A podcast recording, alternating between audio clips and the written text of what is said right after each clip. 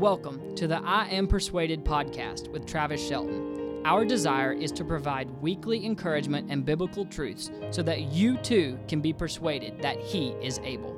Thanks for joining us on this episode. Now, let's hear what Pastor Travis has to say.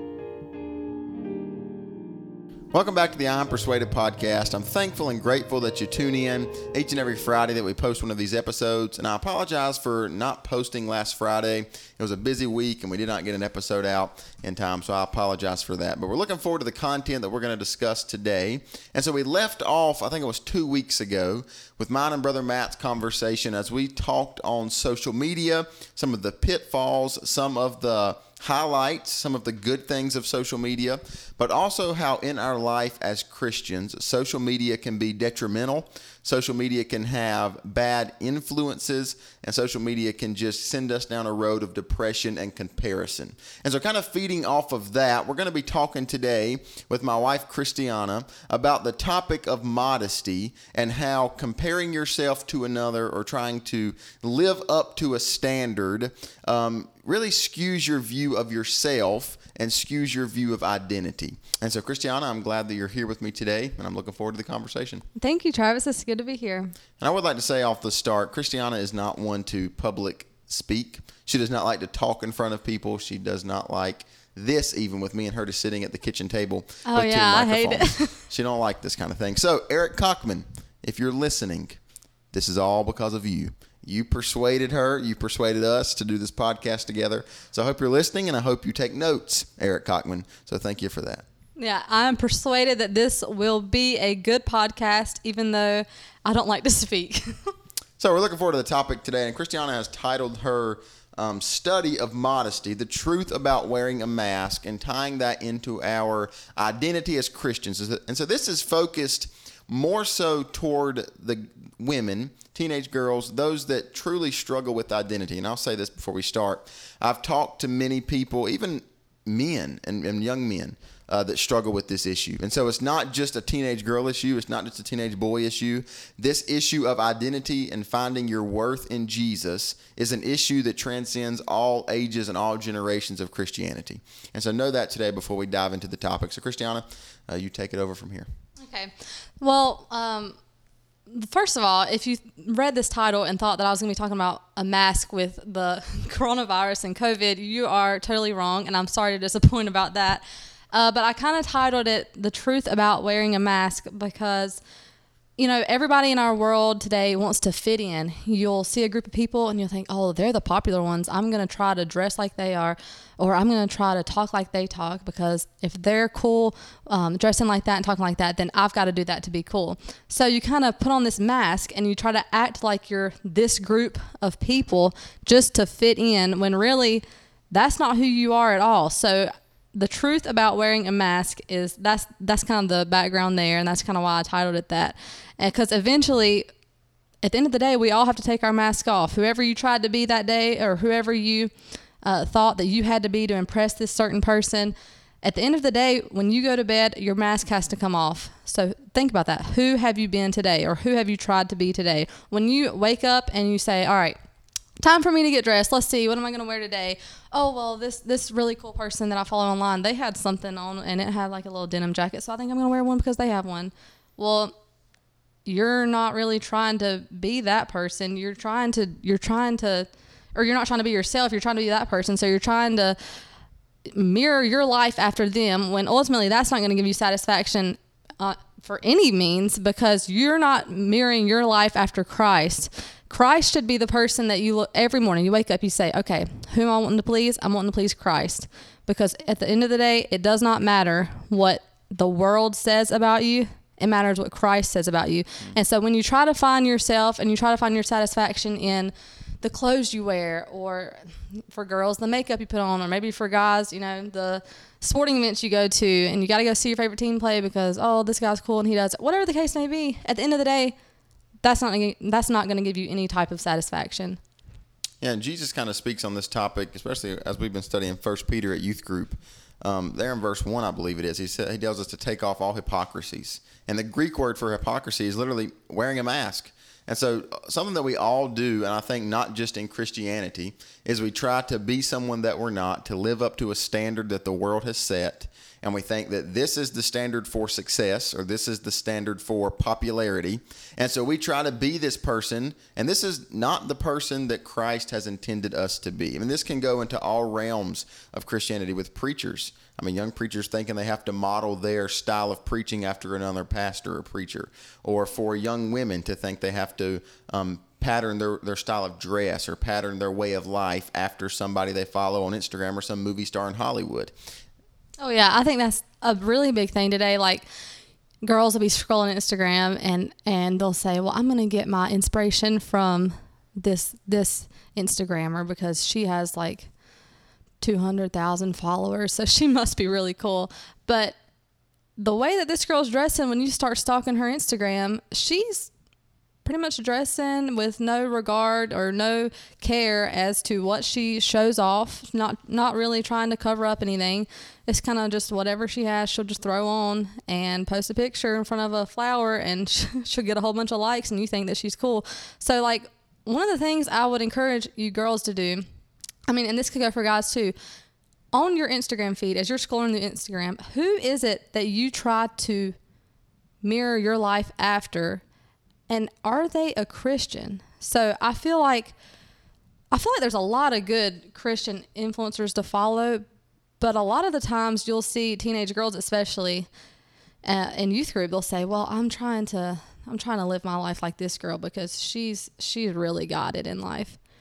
And I'm thinking, well, she's not even a Christian, so first of all, you're not even trying to model Christ. And second of all, you're not even trying to model a Christian example. So basing your standards off of the world, that's really that's really where you fall short.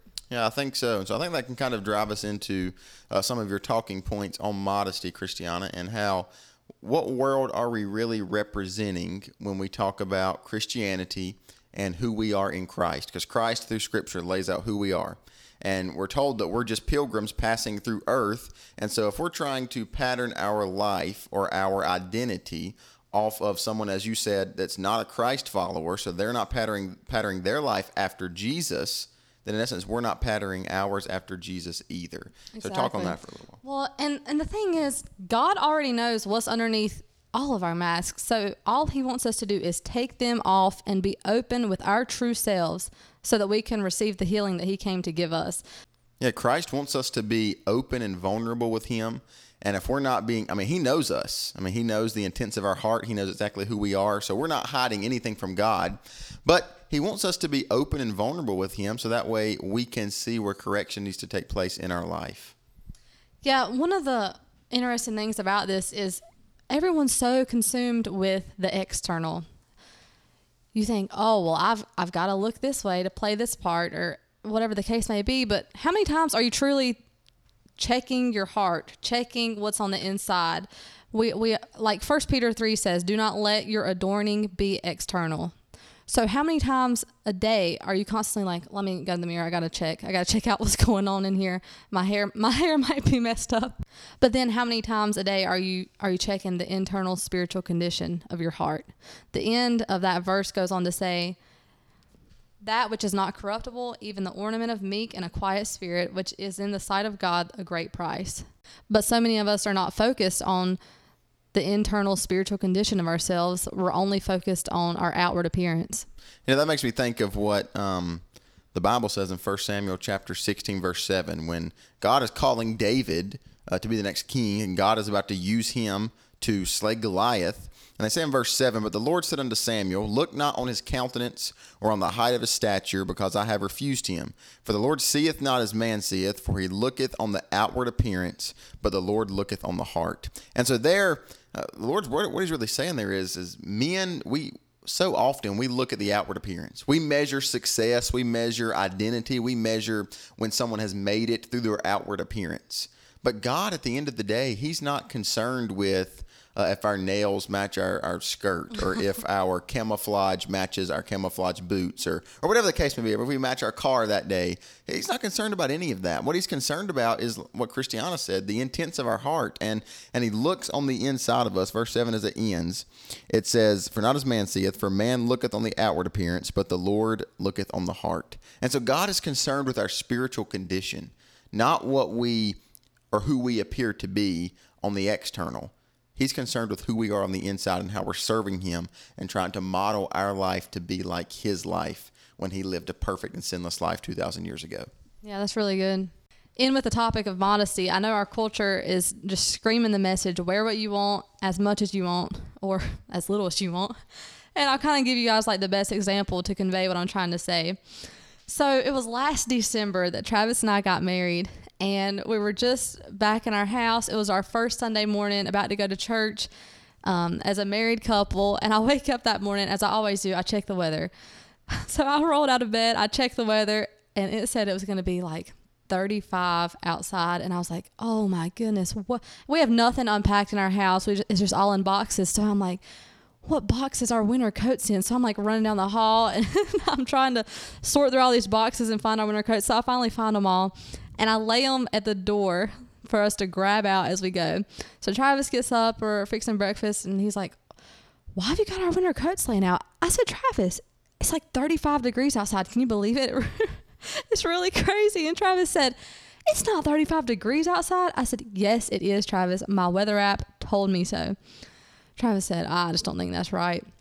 So, anyways, we kind of go our separate ways. We're getting ready and everything. It comes time to get into the car. We come outside and we've got our winter coats on. She had me bundled up like I'm a four year old going out for his first day of snow. and was so I walk, and I'm hot natured anyway. So if you know me, I mean I don't handle the heat very well. And so I walk outside to go to the car and it's like 60 degrees and here I am have an undershirt, I have a long sleeve dress shirt, I have a necktie, I have a sports coat, and then I have a huge flannel jacket on top of that. I walk outside and I feel like a baked potato. it was really. I, that was my first letdown as a wife, probably. And uh, so, so I was like, Travis, well, what's wrong with my phone? Because my phone has been glitching before anyway. So I was like, maybe it finally just kicked the bucket. My phone's totally messed up. And Travis said, well, let me look at the app. So at this point, we're back in the house, dropping off our winter coats back into the box where they belong. And uh, I'm like, I think I need a new phone. And Travis is like, you don't need a new phone. Cracks wouldn't wouldn't cause it to to change the weather app. And I'm like, well, I don't know what's up. So the more Travis looks at it, the stupider I felt. she was not looking at the weather from North Carolina, to say the least. yeah. So our honeymoon, we honeymooned in Jamaica, and our connecting flight was in Baltimore, Maryland, and that was the last time that I was like, you know what, Travis, let me just check the weather here. And we weren't even we weren't even gonna stay in Baltimore. Like we just had a connecting flight. We were in that airport for a couple hours, and then we were coming right back to Raleigh. I was like, you know what, it was it was so cold getting off the terminal. Let me just see what the weather is here. And I totally forgot to change it back to North Carolina. So she was representing Maryland weather in North Carolina, where Maryland it was very cold the night we got off the plane, and then we get home and it's not the same temperature. But she was reading the weather from another place that we're not from.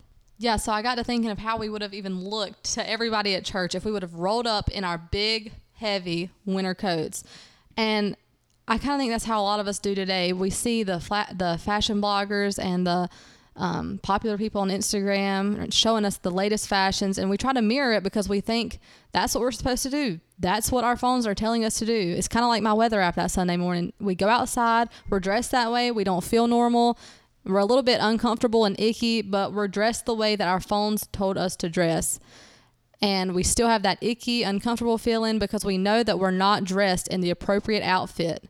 That's not what we want to be representing. So, like, we were trying to represent Maryland's weather conditions while in North Carolina. And that morning, I shouldn't have even went off the weather app because it was giving me the weather for the wrong place, telling me to represent a place that we're not even from and a place that we don't even live in or belong to, just like the world.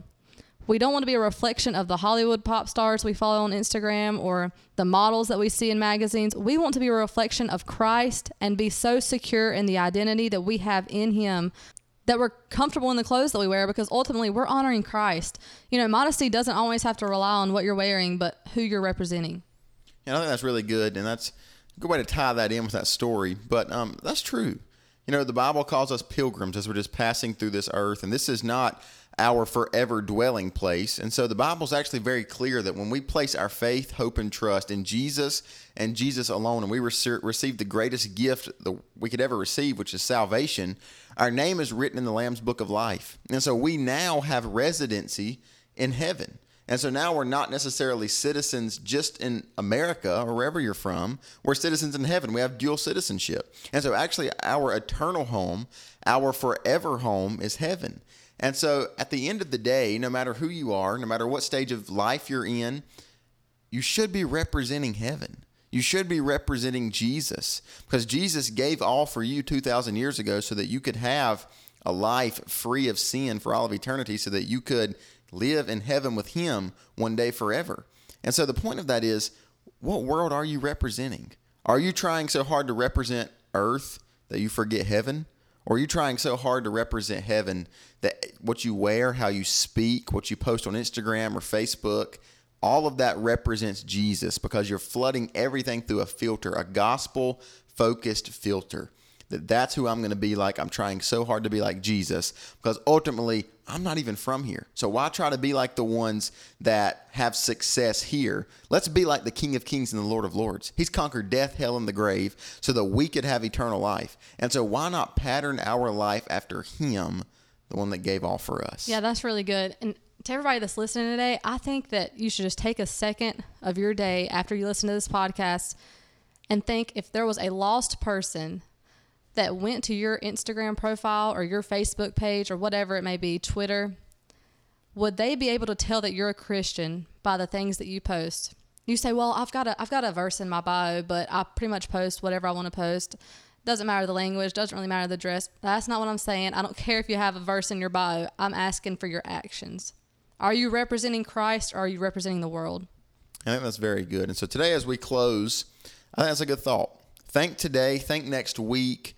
Uh, who am I representing? What is my style representing? What is my actions representing? What is my clothing representing?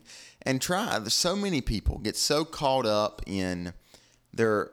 They actually think they're worthless. They think they don't mean anything, mean anything to anybody really, and so they get so caught up in who they are by the world standards.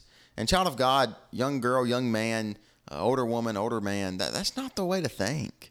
Christ did not come and die 2,000 years ago for us to live in comparison with other Christians or non believers. We're going to compare our life to Jesus. And yes, every single time we're going to fall short. Every single time we're going to come up and miss the mark because that's what Romans tells us. Yeah, but his mercies are new every morning. And that's the beautiful thing about the gospel is Christianity said his mercies are new every morning. So today, if you find yourself in that in that rut, or maybe if comparison is your besetting sin, where you can't find your worth or your value in Jesus because you're trying so hard to be like the world. Maybe it's time that you come back to Christ. 1 John 1 9. He's faithful and just to forgive us of our sins and cleanse us from all unrighteousness. Yeah, oftentimes we're really concerned that if we show people who we truly are, that they won't want anything to do with us because of our brokenness. But the broken are the exact people that Jesus wants to be a part of his family the fact that we're broken actually makes us more beautiful because if we embrace it, then we can give Christ the opportunity to shine through us. Yeah, I think that's very good. And we were talking at youth group last night um, about what it truly means to follow Jesus. And if you look at Andrew and Peter when he calls them to be disciples as they're just fishing, I mean, and all of Jesus' disciples, he didn't go to the synagogues and to the temples and find the most religious people, or, or by the Jewish standards, the most religious people. He called everyday men who had attitude problems, who had issues, who had sinful habits. He called them to be his followers because he knew that through his grace and through his mercy, he could do something fantastic in their life. That's really good. And so today, as we close, I thank you so much for listening and tuning in with us. And I'll just encourage you evaluate your spiritual condition. Who are you trying to be like? You trying to be like Jesus, the creator of the world, the savior of the universe, the one that shed his own blood for you? Or are you trying to be like somebody that you follow or somebody that you know? At the end of the day, mankind is going to let you down every single time. But I promise you, Jesus is a friend that sticketh closer than a brother. He'll never let you down, he'll never fail you, and he's always there. So let's t- today, Christian, pattern our life, our thoughts, our speech after him after the one that gave all for us, and let's try our best to live like him today in a broken world. Have a great Friday, and God bless. Thanks for listening. If you enjoyed this episode of the I Am Persuaded podcast, please consider subscribing and share with your friends. We pray this is a blessing in your life. God bless.